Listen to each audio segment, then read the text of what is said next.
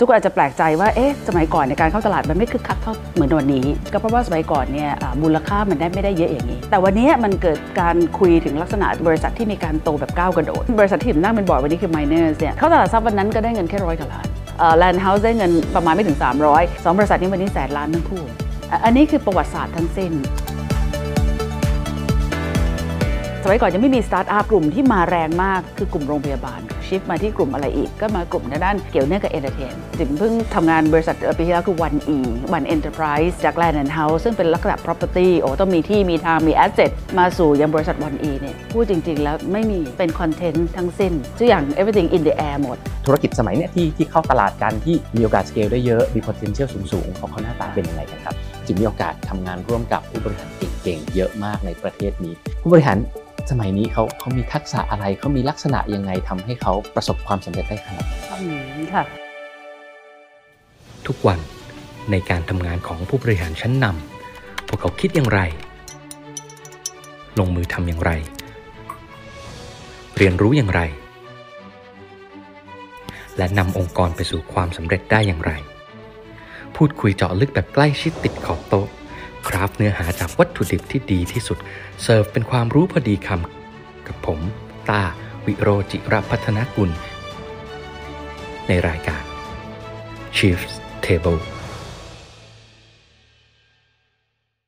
รายการ Chief Table ในวันนี้นะครับเราจะมาพูดคุยกับผู้ที่คร่ำวอดอยู่ในวงการตลาดทุนวงการการลงทุนในประเทศไทยกว่า 30 ปี เขาผู้นี้มีโอกาสได้ทำงานใกล้ชิดนะครับร่วมกับ CEO ในบริษัทชั้นนำหลากหลาย แห่งในประเทศไทย วันนี้เราได้รับเกียรติจาก พี่จิ๋มสุวภาเจริญยิ่งนะครับพี่จิ๋มรู้จักกันดีในฐานะผู้ที่อยู่เบื้องหลังการนำบริษัทกว่า 80 บริษัทเข้าตลาดหลักทรัพย์ในประเทศไทยนะครับพี่จิ๋มเป็นคนทำคลอดหลาย ๆ บริษัทที่พวกเราอาจจะคุ้นเคยกันดีนะครับอย่าง Land and House นะครับ Workpoint Asia นะครับหรือว่าล่าสุดก็จะเป็น The One Enterprise พี่จิ๋มเนี่ยยังดำรงตำแหน่งนะครับเป็นอุปนายกสมาคมนักวางแผนทางการเงินไทยนะครับแล้วก็เป็นกรรมการอิสระให้กับหลาย ๆ บริษัทในประเทศไทยด้วยครับวันนี้เราก็เลยชวนพี่จิ๋มนะครับมามาพูดคุยกันนะครับถึง แลนด์สเคปนะว่าธุรกิจทุกวันนี้นะครับถ้าเราอยากทำธุรกิจให้ประสบความสำเร็จเข้าตลาดหลักทรัพย์ได้ รูปแบบธุรกิจในวันนี้มันเปลี่ยนไปยังไงบ้างนะครับแล้วทักษะที่ผู้นำนะครับหรือทีมงานต้องมีนะครับเพื่อที่จะพาทีมให้ประสบความสำเร็จได้ สามารถทำ winning strategy ที่เราอยากทำให้สำเร็จได้ เขาต้องมีทักษะอะไรกันบ้างนะครับเดี๋ยววันนี้พี่จิ๋มจะมาเล่าให้พวกเราฟัง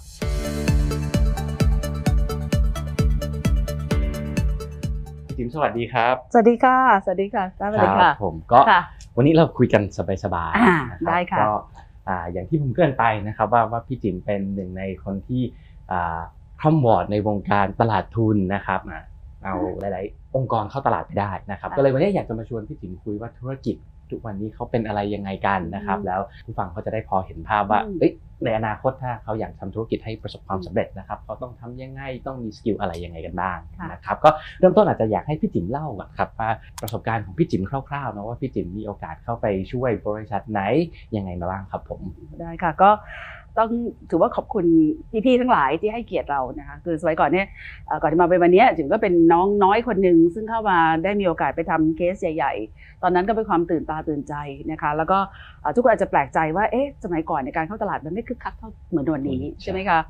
ถามว่าทำไมก็เพราะว่าสมัยก่อนเนี่ยอ่ามูลค่ามันได้ไม่ได้เยอะอย่างนี้ คุณต้าจะเคยได้ยินคำว่าเอ่อ PE ไหมคะ PE price to earning เนี่ยสมัยก่อนเนี่ยได้อยู่ประมาณ8เท่า10 เท่า หลายคนก็บอกโอ้เดี๋ยวผมทำสองปีผมก็ได้ละมูลค่าแค่นี้ แต่วันนี้มันเกิดการคุยถึงลักษณะบริษัทที่มีการโตแบบก้าวกระโดด มันพูดถึง PE 20 เท่าอือฮึอ่าการ PE 20 เท่าคืออะไรหมายถึงกำไรวันนี้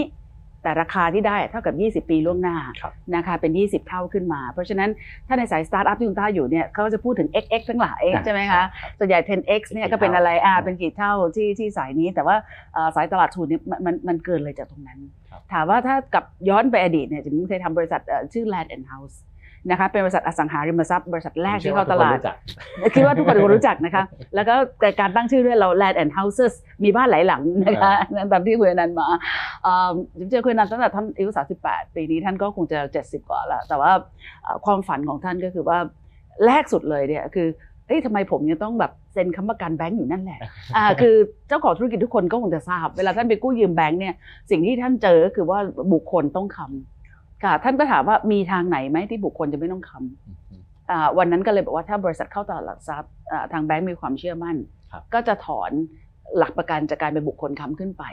แต่สิ่งที่แรกเนี่ยที่แบงค์เขามองเขาไม่ได้ใจดีหรอกนะคะเขาก็มองก็เพราะว่าพอคุณเข้าตลาดเนี่ยคุณเพิ่มทุนได้ครับแล้วก็เรื่องราวคุณเนี่ยเป็นการเปิดเผยต่อข้อมูลต่อ Public มากยิ่งขึ้นครับก็เลยเกิดกลไกนี้ขึ้นมาครับ นะคะแล้ว Land House ก็เลยเป็นเป็นหนึ่งในบริษัทที่อาจจะเรียกว่าต้นแบบก็ได้ เพราะอสังหาริมทรัพย์ตอนนั้นไม่มีใครกล้าเข้าเลย แล้วตลาดก็ไม่ยอมที่จะเข้า หลังจากเข้าๆสิ่งที่เขาได้วันนั้นเนี่ยที่ย้อนกลับไปทุนจะเพียงแค่ 60 ล้านบาทนะคะกระจายหุ้นแค่ 10% 6แสนหุ้นได้มา 48 บาท ไม่ต้องคูณเลยตัวเลขแบบจี๊ดนะคะแต่ถ้าไปอันนั้นบริษัทที่ผมนั่งเป็นบอร์ดวันนี้คือ Miners เนี่ยวันนั้นใช้ Miner Food เข้าตลาดหลักทรัพย์คุณบิลทำไมตั้งชื่อบริษัทนี้ว่า Miner เพราะตอนท่านตั้งบริษัทท่านเป็นผู้เยาว์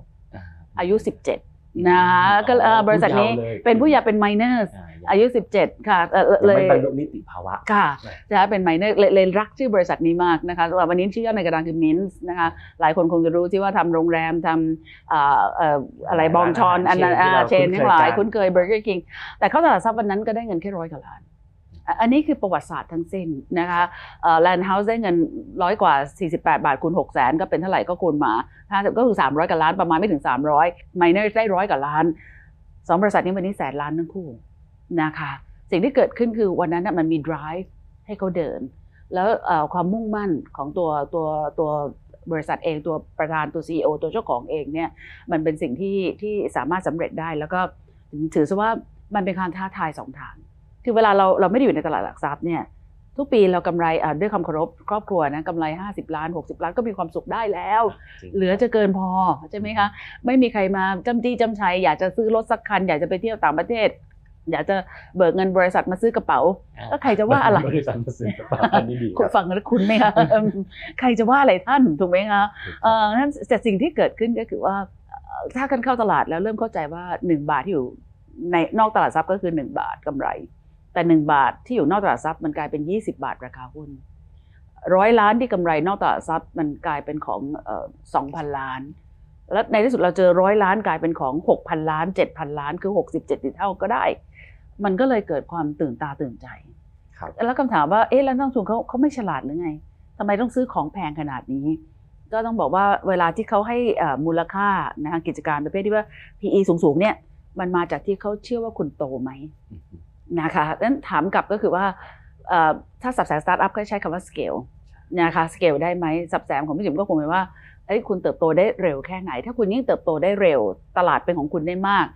PE คุณจะคอมมานได้สูงมาก สมัยก่อนยังไม่มีสตาร์ทอัพกลุ่มที่มาแรงมากจากสมัยก่อน PE 89 ขึ้นมาเป็น PE 40 คือกลุ่มโรงพยาบาลค่ะโรงพยาบาลอ่า เพราะเขาคิดว่าหนึ่งวันหนึ่งคนก็ต้องอายุเยอะขึ้นครับแล้วก็ at the end สุดท้ายทุกคนก็อยู่ที่โรงพยาบาลหมดเข้าใจ นะคะแล้วก็วันนี้เอ่อด้วย population เมืองไทยเราอยู่สังคม senior citizen แล้วโรงพยาบาลก็เลยเป็นกลุ่มที่ command high PE หลังจาก command high PE เสร็จปุ๊บมันก็ถูก shift มาที่กลุ่มอะไรอีก ก็มากลุ่มด้านเกี่ยวเนื่องกับ entertain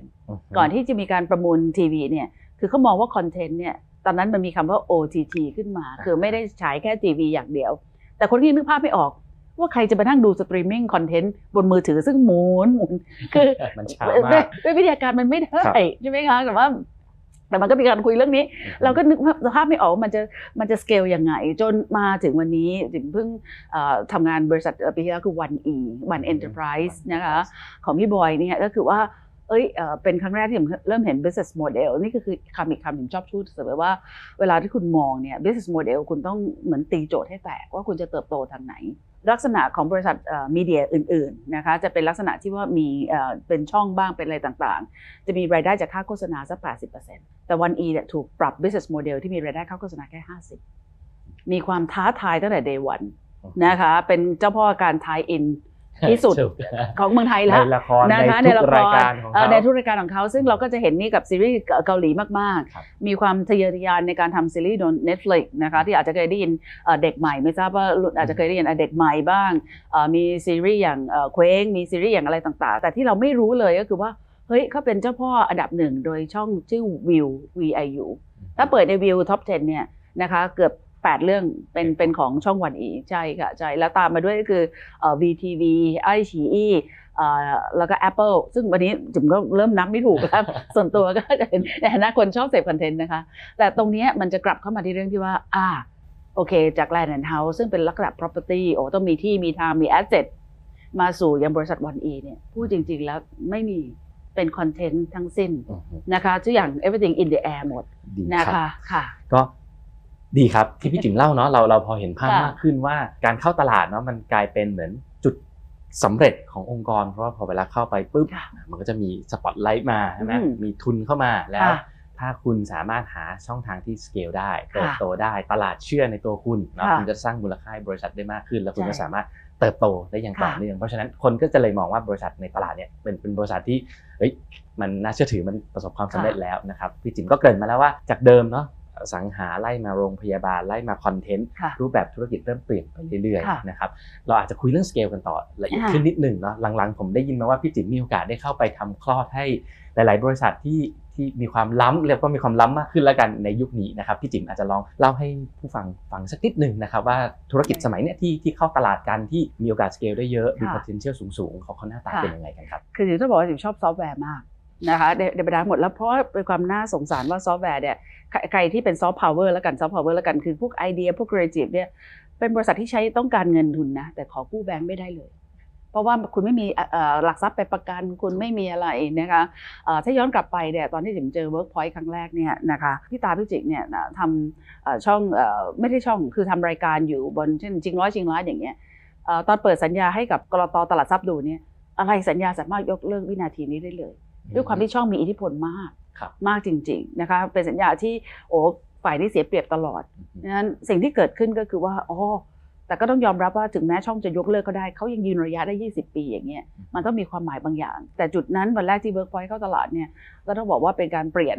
โฉมหน้าของคนที่ทำซอฟต์พาวเวอร์เนี่ยให้เห็นภาพจริง ๆ เลยนะคะครับแล้วจากนั้นจิ๋มก็จะชอบลักษณะนี้ก็คือว่า Workpoint วันนั้นก็เอาได้สตูดิโอ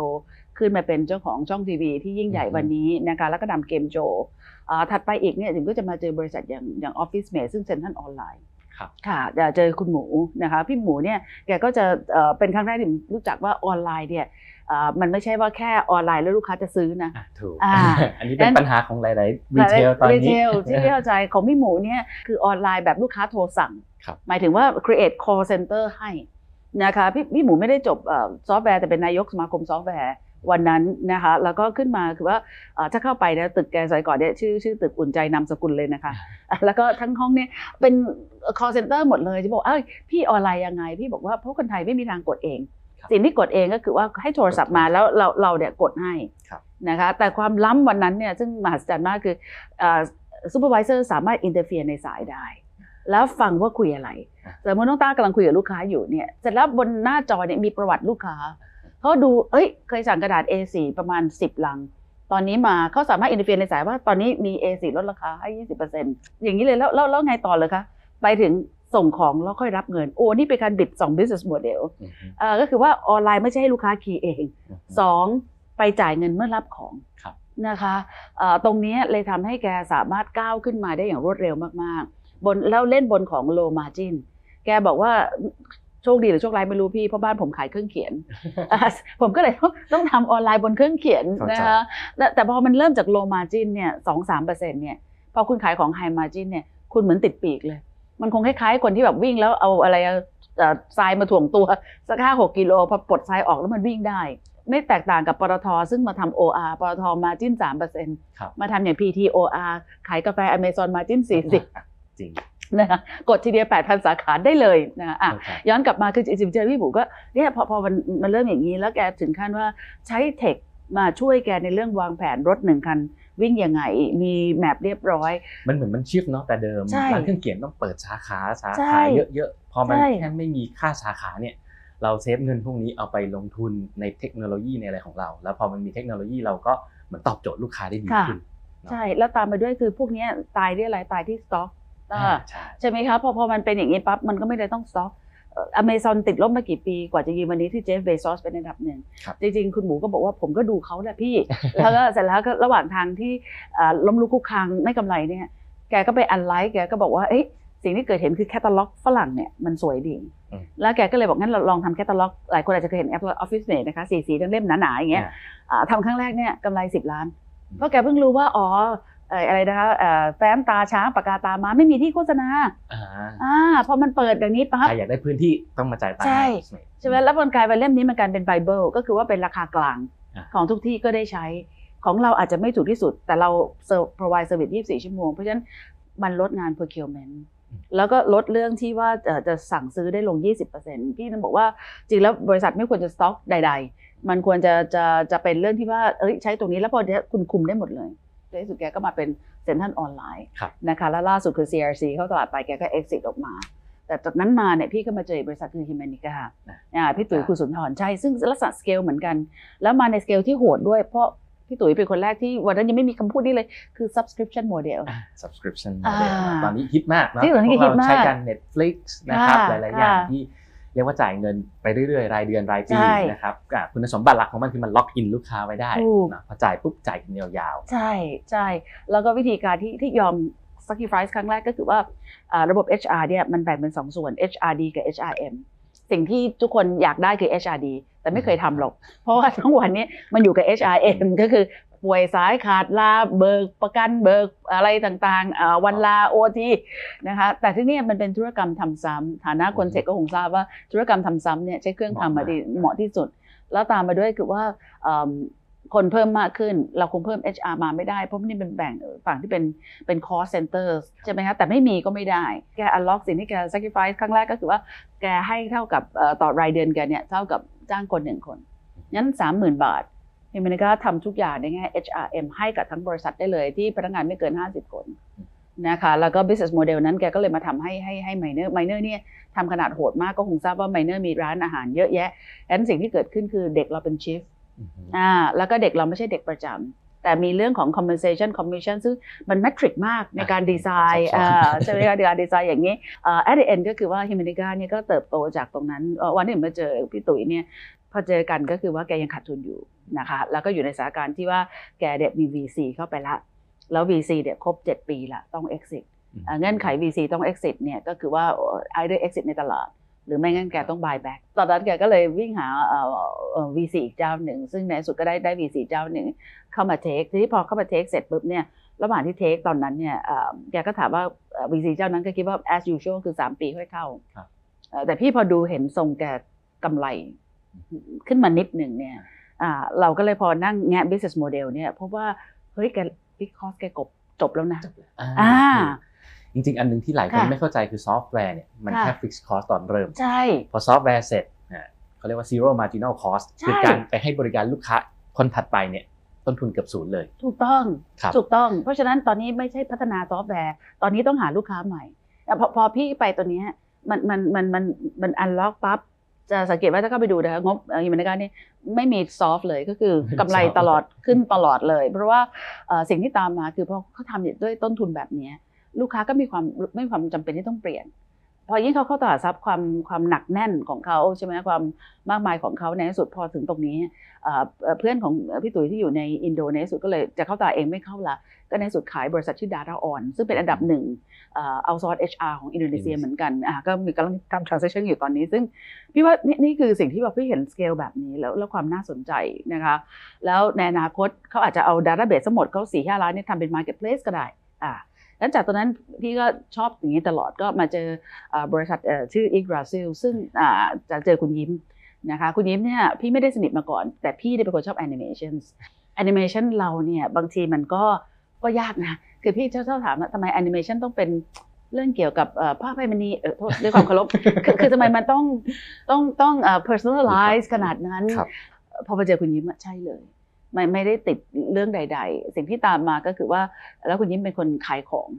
นะคะก็ก็ในสุดเจออีกซิลแล้วก็ชอบมากก็คือว่าไม่ได้จำกัดตัวเองเอ่ออยู่แค่แอนิเมตก็มาในเรื่องของทำเรื่องของ special effects นะคะก็คงจะบอกว่าเอ่อโฆษณารถทุกคันในเมืองไทยเนี่ยน่าจะผ่านฝีมือคุณยิ้มแต่ว่าที่เราเห็นรถหล่อๆสวยๆในโฆษณาไม่เป็นจริงปั่นกราฟิกไม่เป็นมันคือกราฟิกเอ่อคือต้องบอกล้วว่านๆใช่ในความทำกราฟิกเนาะมันเหมือนค่ะเขาก็พัฒนาเทคโนโลยีของใช่ตัวเองขึ้นมา พัใช่ฒนาโน้ตฮาวของตัวเองขึ้นมาค่ะแล้วมันทำให้เขาสเกลได้ง่ายขึ้นแล้วใช่ก็เขาทำดิจิตอลเอฟเฟกให้รถหนึ่งคันค่ะ บริษัทรถอีก 20 บริษัทอยากทำเอฟเฟกคล้ายๆกันค่ะให้รถออกมาดูดีน่าขับ ทุกคนอืมก็วิ่งมาหาเจ้านี้ได้ใช่ค่ะ แล้วเสร็จแล้วก็เลยในที่สุดก็เลยมาเป็นการเกรดเกมของเขาใช่ไหมคะก็คือเป็นเกมซึ่งขึ้นหนั่นหนึ่งไป Home Sweet Home ทั้งหลายที่ว่าเอ้ยไอมาผีลำนครอะไรประมาณนี้นะคะ แต่ถือว่ามันจะมีเกมไทยสักกี่เกมที่ขึ้น international ระดับนี้ได้ ส่วนตัวก็ต้องถือว่าเอ่อชื่นชมมากๆ ประเทศไทยเนี่ยเป็นหนึ่งในประเทศที่ถูกเอ่อวัด DNA นี่โคตรครีเอทีฟ ซึ่งจริงผมว่าก็ค่ะน่าสนใจ ตอนนี้ค่ะเกาหลีจริงๆเขาโดดเด่นเรื่องซอฟต์พาวเวอร์เขามากมากๆเนาะแล้วค่ะคนไทยครีเอทีฟแล้วต้องบอกว่าค่ะงานคอนเทนต์งานครีเอทีฟถ้ามันทำถึงจริงๆมันเป็นงาน global ได้ได้ง่ายมากได้มากๆนะใช่ง่ายกว่า ผลิตของส่งทั่วโลกเยใช่อะเลยแล้วมันครับ timeless นะค่ะมันก็เลยมีค่ะเรื่องของ scale เรื่องของเนี่ยค่ะความ timeless ทำให้มันก็เลยเป็นอีกหนึ่งธุรกิจที่พี่จิมก็มองว่ามัน scale ได้ง่ายใช่จริงๆมีอันล่าสุดที่พี่ค่ะจิมเข้าไปช่วยแล้วก็ดูเป็นบริษัทเทคโนโลยีมากๆค่ะเลยครับอย่าง Bluebic พี่จิมค่ะเล่าให้ฟังได้ไหมครับว่าเอ้ยความน่าสนใจของธุรกิจนี้เรื่องของ scale ทำไมมันค่ะถึงเป็นธุรกิจที่น่าสนใจครับได้ค่ะก็คือเอ่อสิ่งที่เกิดขึ้นคือจิมเจอเรื่องคำว่า transform เยอะแยะอยู่ ทีนี้จิ๋มไปเจอเอ่อคุณคุณโบ๊ทกับคุณโป้งเนี่ยเอ่อสองหนุ่มเนี่ยถึงว่าเอ๊ะค่อนข้างแปลกใจว่าเขาสเกลคนยังไงเขาสเกลงานยังไง แล้วเขาเติบโตได้ยังไงนะคะก็เอ่อมาถึงคำศัพท์ที่ทุกคนกำลังพูดตื่นเต้นไปนี่คือ digital transform ค่ะก็คือใช้ดิจิทัลเข้ามาจับใช้การมองภาพรวมขององค์กรผมเจอบลูบิคได้เพราะว่าตอนนั้นจิ๋มทำ TQM ก่อนอ่าแล้วก็ที่ TQM เนี่ย เอิ่มเรากำลังอยากจะ transform องค์กรนะคะ คือ TQM เนี่ยก็ต้องมาแบบองค์กรที่เติบโตมานาน ปีนี้อายุ 67 ปีแล้วอีก 2-3 ปีก็จะ 70 แล้วนะคะ ใช้ระบบ call center เป็นระบบหลักนะคะ ในการแบบลูกค้าทำแต่ non-insurance คำถามคือ TQM จะ shift ไปอย่างได้ ก็ทีมบลูบิคก็เลยเข้ามา present อ่าให้ strategies ในแต่ละรูปแบบแล้วให้เลือกนะคะว่าโตออร์แกนิกยังไง inorganic ยังไงอ่าเปลี่ยนโครงสร้างไง ซึ่งเดี๋ยวเร็วๆนี้ TQM ก็คงจะมี development จากจุดนั้นพอเห็นก็เลยก็เลยเริ่มชอบก็เลยได้รู้จักผ่านทางอีกคนหนึ่งคือพี่โจธนาก็เป็นคนแนะนำนะคะพอรู้จักเสร็จปุ๊บจิมก็มองน้องกลุ่มนี้ว่าเออน่าสนใจนะคะก็เลยถามว่าเออเขาสนใจจะเข้าตลาดหลักทรัพย์ไหมก็ก็เลยได้นั่งคุยกัน พอนั่งคุยกันเสร็จเนี่ยก็เลยบอกว่าถ้าเข้าตลาดเนี่ยมันต้องมีเรื่องที่ต้องคอมมิตสามสี่เรื่อง performance เรื่องหนึ่งละ อันที่สองคือเขาจะโตในรูปแบบไหนนะคะแล้วก็สามก็คือการเมนเทนคือคนเก่งๆเนี่ยป้าก็คงรู้มันนะมันเป็นยากมากครับได้ค่ะนะฮะอย่างที่ทุกคนพูดค่ะหน้าที่ CEO คืออะไรหาคนเก่งๆเข้าบริษัท แต่ที่โหดกันนั้นใต้ under iceberg คือทำไงให้คนเก่งทำงานร่วมกัน ใช่ไหมคะถูกอันนี้เราโหดสุดก็ก็สิ่งนี้ปรากฏว่าหนุ่มสองคนนี้ก็ทำได้แล้วก็แบ่งงานกันชัดเจนนะคะอันนั้นก็เลยเป็นแล้วตาตามไปด้วยคือ portfolio เขาคือลูกค้าเอ่อเท่าที่ เช็คทุกคนคือลูกค้าก็รักเขาคือ continue ตลอด นั่นคือสิ่งที่เราเริ่มพบว่าอืมมันมีศักยภาพแบบนี้ พอได้แบบนี้ปั๊บเนี่ยเอ่อก็เลยลองคุยดูก็ใช้เวลาเร็วมากถึงไม่ถึง 6 เดือนมั้งสำหรับบูบิกมีความพร้อมสูงมากเอ่อสิ่งที่มีความพร้อมสูงมากอย่างที่บอกว่าเพราะว่า CEO กับ CFO เนี่ยทำงานเข้าขากันครับนะคะคุณเล็ก CFO เนี่ยคือคือทุกคนจะเข้าใจว่า CFO คือคนปิดงบหรือบอกอันนั้นไม่ใช่นะคะอะ คือคือปิดงบเนี่ยคือ financial director head บัญชี ซึ่งทุกคนจะรู้ว่าเหนื่อยมากก็เพราะช่วงก่อนเข้าตลาดเนี่ยมันจะต้องปิดบัญชีให้ได้ทันเวลาสามรต้องอบอาตามยอดต้องอาดูอ่างบภายใน 45 วัน แต่จริงๆ แล้วหลังเข้าตลาดเนี่ย CEO ต้องการคนที่เป็น strategy ร่วมกัน และ CFO คือคนคนนั้น เช่นอยากจะบุกตรงนี้ใช้เงินเท่านี้อาลองดูซิเอ่อทำ performance ให้ดูซิว่าไปไหวไหมใช่ไหมคะ อยากจะเอ่อ move อะไรต่างๆนะคะ อันนี้คือคือหน้าที่ CFO คือทุกคนอาจจะบอกว่าไม่ค่อยเห็นเลยบอกโอ้ง่ายมาก ถ้า CFO ไม่เก่งเนี่ยอย่างสมมติมีโรงแรมแห่งหนึ่งตอนเศรษฐกิจไม่ดีฉันขายโรงแรมไป แล้วฉัน lease back โรงแรมก็อาจจะพอได้ เพราะว่ามันไม่มี maintenance มาก แต่ถ้ามีสายการบินอยู่แห่งหนึ่ง ฉันขายเครื่องบินไปแล้วฉัน lease back ปรากฏว่าถ้าแบบนี้ CEO ต้องคำนวณแล้วค่าค่า maintenance มัยก่อนถ้าเครื่องบินเป็นของเรา maintenance ถูก capitalize อยู่ในทรัพย์สิน แต่พอขายออกไปแล้ว lease back กลายเป็น expense ทั้งก้อน อันนี้คือการจังหวะจะวางแล้วที่จะต้องว่ามุ่งไปข้างหน้าด้วยกันยังไงค่ะอืมนะคะประมาณนี้ตื่นเต้นมากเลยพี่จิ๋มฟังมาเนาะเราเราเห็นวิวัฒนาการเราเราพูดกันเยอะว่า software is eating the world เราเราค่ะกำลังกลายเป็นโลกของซอฟต์แวร์พี่จิ๋มเล่าทำให้เราเห็นภาพชัดขึ้นมากๆนะครับว่าองค์กรจากยุคเดิมเนาะเขาอยากเข้าตลาดไประดมทุนไปอะไรกันเนาะคนเขาจะยอมให้ทุนก็ต้องเชื่อเรื่อง scale แต่ค่ะต อนนี้พอซอฟต์แวร์เข้ามาธุรกิจสมัยใหม่ที่เข้าไประดมทุนได้ พลิกโฉมไปเลยเนาะค่ะเป็น subscription เป็นแพลตฟอร์ม เป็นเป็น product ต่างๆ ขึ้นมานะครับก็เดี๋ยวอาจจะขอชิปเกียร์หน่อยหนึงนะครับพี่จิ๋มในฐานะที่พี่จิ๋มมีโอกาสทำงานร่วมกับผู้บริหารเก่งๆ เยอะมากในประเทศนี้ ผู้บริหารสมัยนี้เขาเขามีทักษะอะไรเขามีลักษณะยังไงทำให้เขาประสบความสำเร็จได้ขนาดนั้นครับอืมค่ะ จริงแล้วถือว่าต้าก็มีครบแล้วนะขอบคุณครับจริงๆนะคะเจอเจอเอ่อสิ่งที่ที่จะเจอมากที่สุดคือว่าเอ่อทุกคนนี้เราเห็นบนความสำเร็จเนี่ยพูดจริงพี่ชอบใช้คำว่าไอซ์เบิร์กคือเราเห็นแค่หนึ่งในสิบของเขาไอ้เก้าในสิบที่เขาต้องทรทรมานทั้งหลายเนี่ยเรามักไม่ค่อยเห็นกัน ใช่ไหมคะ เพราะฉะนั้นอ่าทุกครั้งที่ผมเจอเนี่ยจิมจิมชอบว่ามันมีคำพูดที่ว่า 21st century skills เนี่ยว่าในอนาคตจะเป็นยังไง เพราะความรู้ความสามารถทันกันอยู่แล้ว แต่จะบอกมันมีหลายเรื่องที่มันไม่มีทางใช้ความรู้ความสามารถอย่างเดียวครับอ่าเรื่องที่หนึ่งที่ผมชอบพูดก็คือคำว่า critical thinking อือฮึนะคะกระบวนการในการตัดสินใจอ่าตัดสินใจเบสออนอะไรอ่าสมัยก่อนผมชอบพูดเสมอว่าในโลกเนี้ยมันจะมีแฟกต์เป็นความจริง ความจริงเลยอ่าแฟกต์อยู่ตรงนี้แต่จากแฟกต์เนี่ยทำยังไงให้มันมาเป็น Data ให้ได้ครับ นะคะ คือสรุปเอ่อที่มันโอเคมาเอ่อมีความสัมพันธ์ร่วมกันมาจาก Data เราต้องการให้ transform อีกอันคือเป็น information ครับค่ะเพื่ออะไรเพื่อ information เนี่ยจะมาสำหรับ decision making มาเรื่องการตัดสินใจ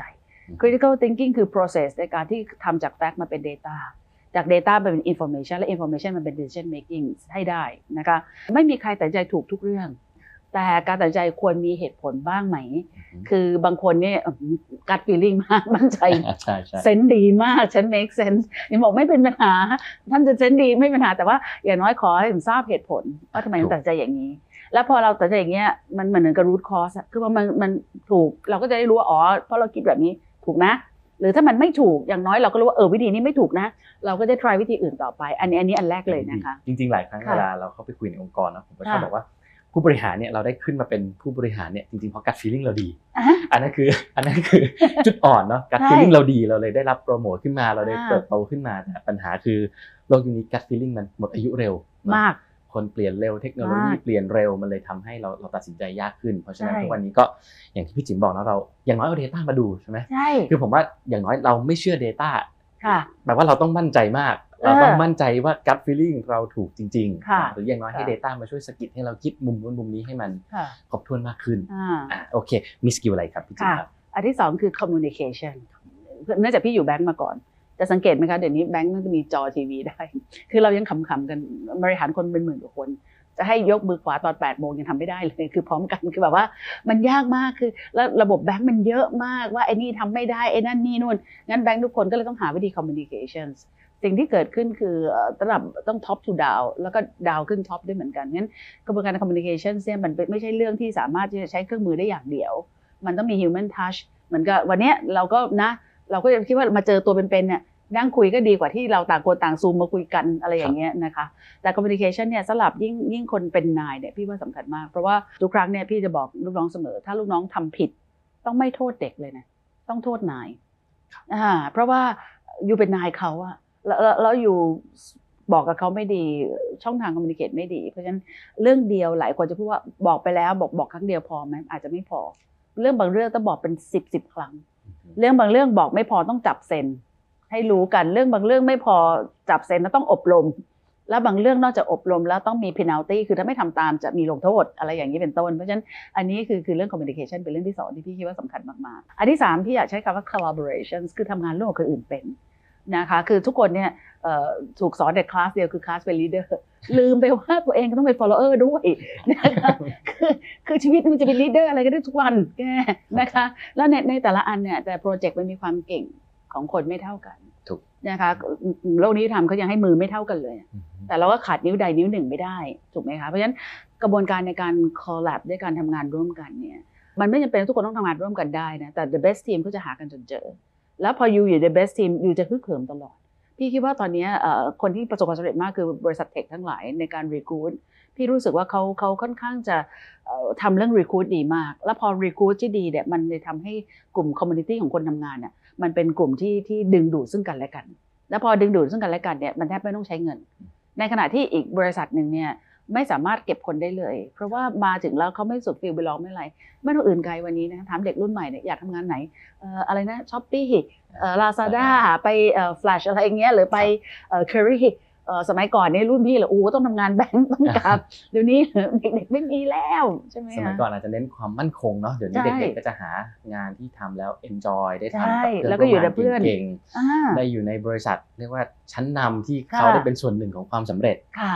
ค่ะนะนะครับซึ่งซึ่งการทำอย่างนี้ยคือนายต้องเก่งในการทำให้ทีมเนี่ยก็ลับด้วยกันนะเสร็จแล้วมันก็เลยเกิดคำอีกคำหนึงคือสร้างคอมมูนิตี้พี่ว่าเดี๋ยวนี้ตลาดมันใหญ่เพียงพอ แล้วตลาดมันคือทั่วโลก คือสมัยก่อนเราจะต้องพยายามเอาใจตลาดตลอด จะต้องเป็นแมสตลอดจะต้องทำทุกอย่างเพื่อแบบเอ่อทุกคนที่ชอบพี่แซวเพื่อนบอกว่าสมัยก่อนทำทำร้านเสริมสวยอะแกมีร้านเสริมสวยนะเอ่อนอนได้สักประมาณสักสิบเตียงมั้งแล้วแกจะโฆษณาไทยรัฐไปทำเพื่อ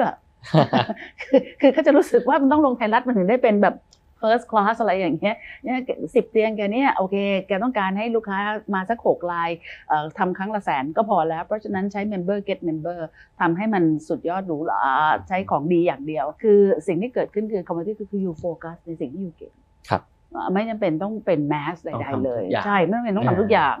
เลยนะคะ แล้ววันเนี้ยไอ้คนที่เก่งและชำนาญเนี่ย มันจะวิ่งมาหากันเอง แล้วมันจะดึงดูดซึ่งกันเอง แล้วก็คงมาในเรื่องอันสุดท้ายที่ที่ต้าถามมาค่ะคือว่าทุกคนต้องเตรียมพร้อมมันต้องมี preparations นะคะคือโอกาสมันมาไม่มีใครรู้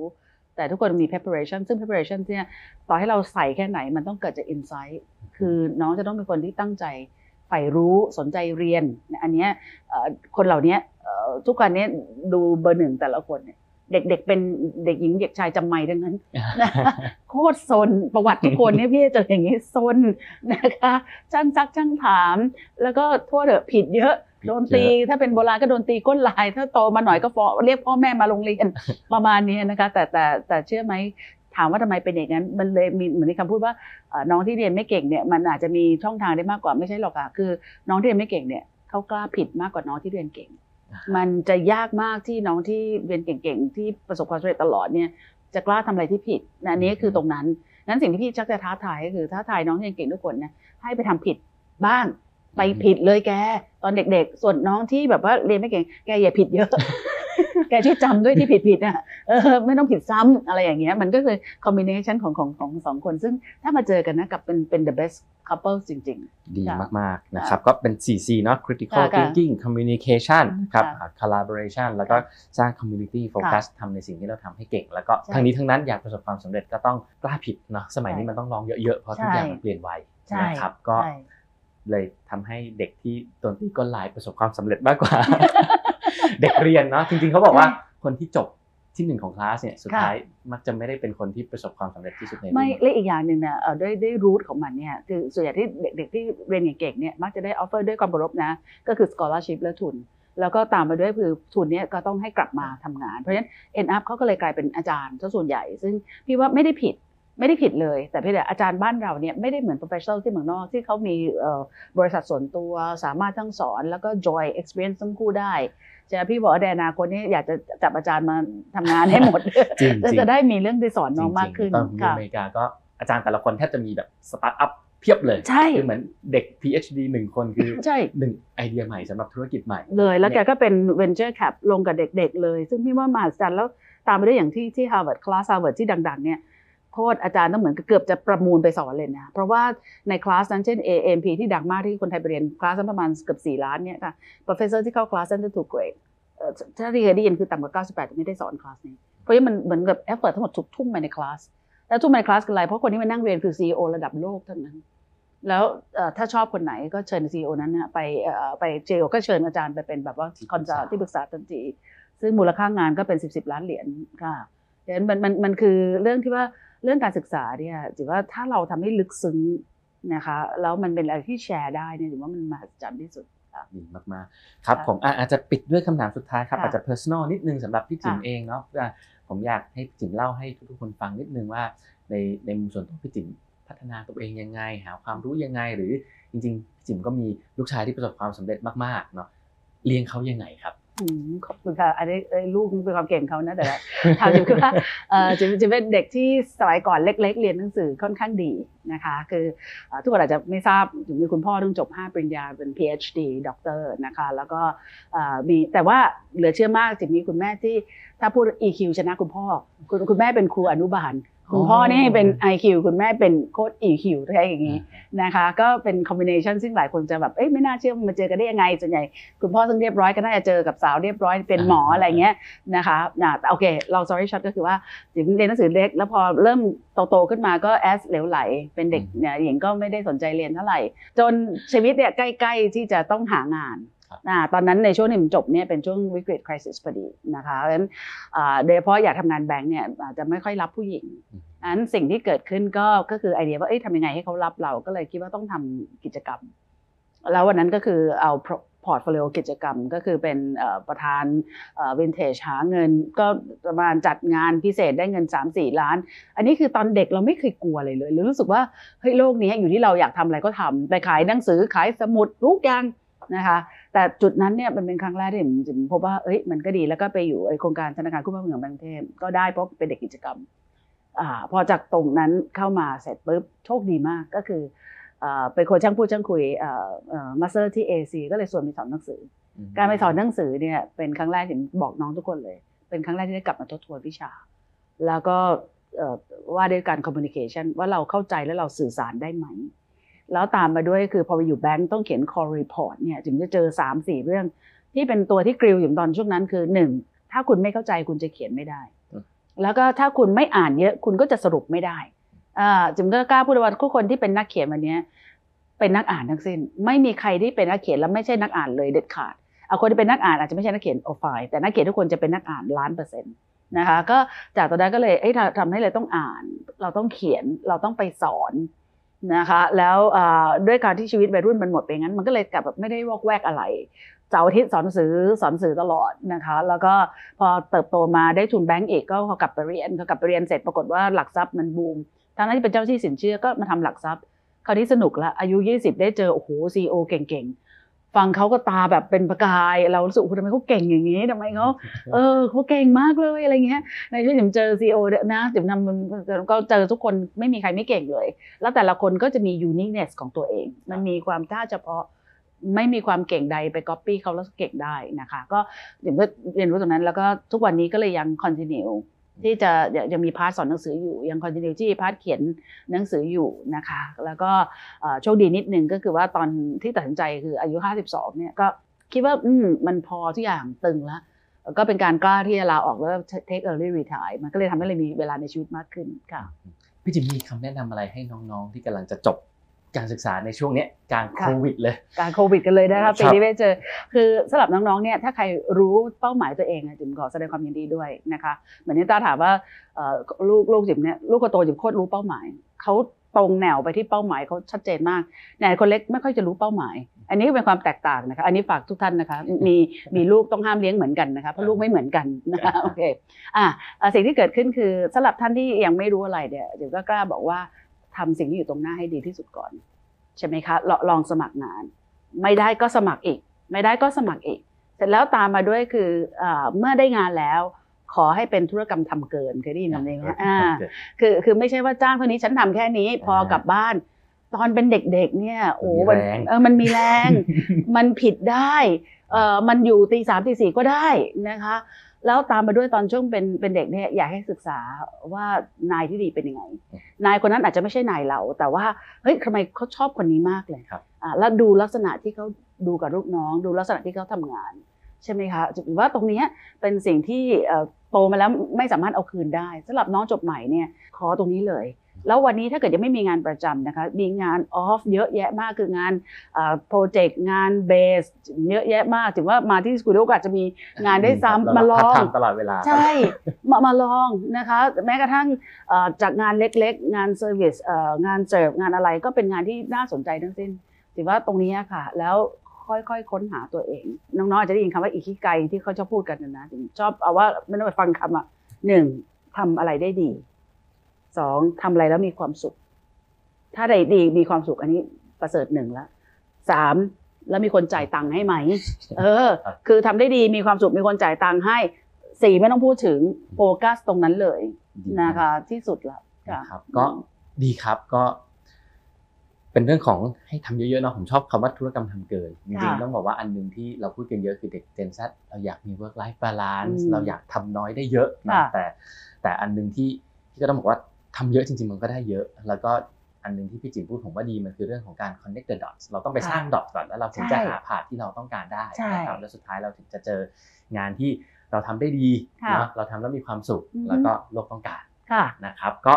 ขอบคุณพี่จิ๋มมากๆนะครับค่ะวันนี้คิดว่าน่าจะเป็นประโยชน์กับผู้ฟังทุก ๆ ท่านนะครับ ตั้งแต่ภาคของแลนด์สเคปธุรกิจนะใครที่เป็นเอ่อนักธุรกิจทำธุรกิจของตัวเองอยู่น่าจะพอเห็นภาพมากขึ้นว่า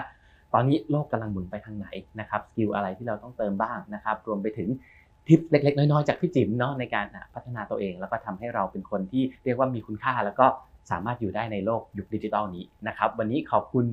พี่จิ๋มสุภาพมากๆนะครับแล้วเราพบกันใหม่ในโอกาสหน้าครับผมสวัสดีครับ สวัสดีค่ะ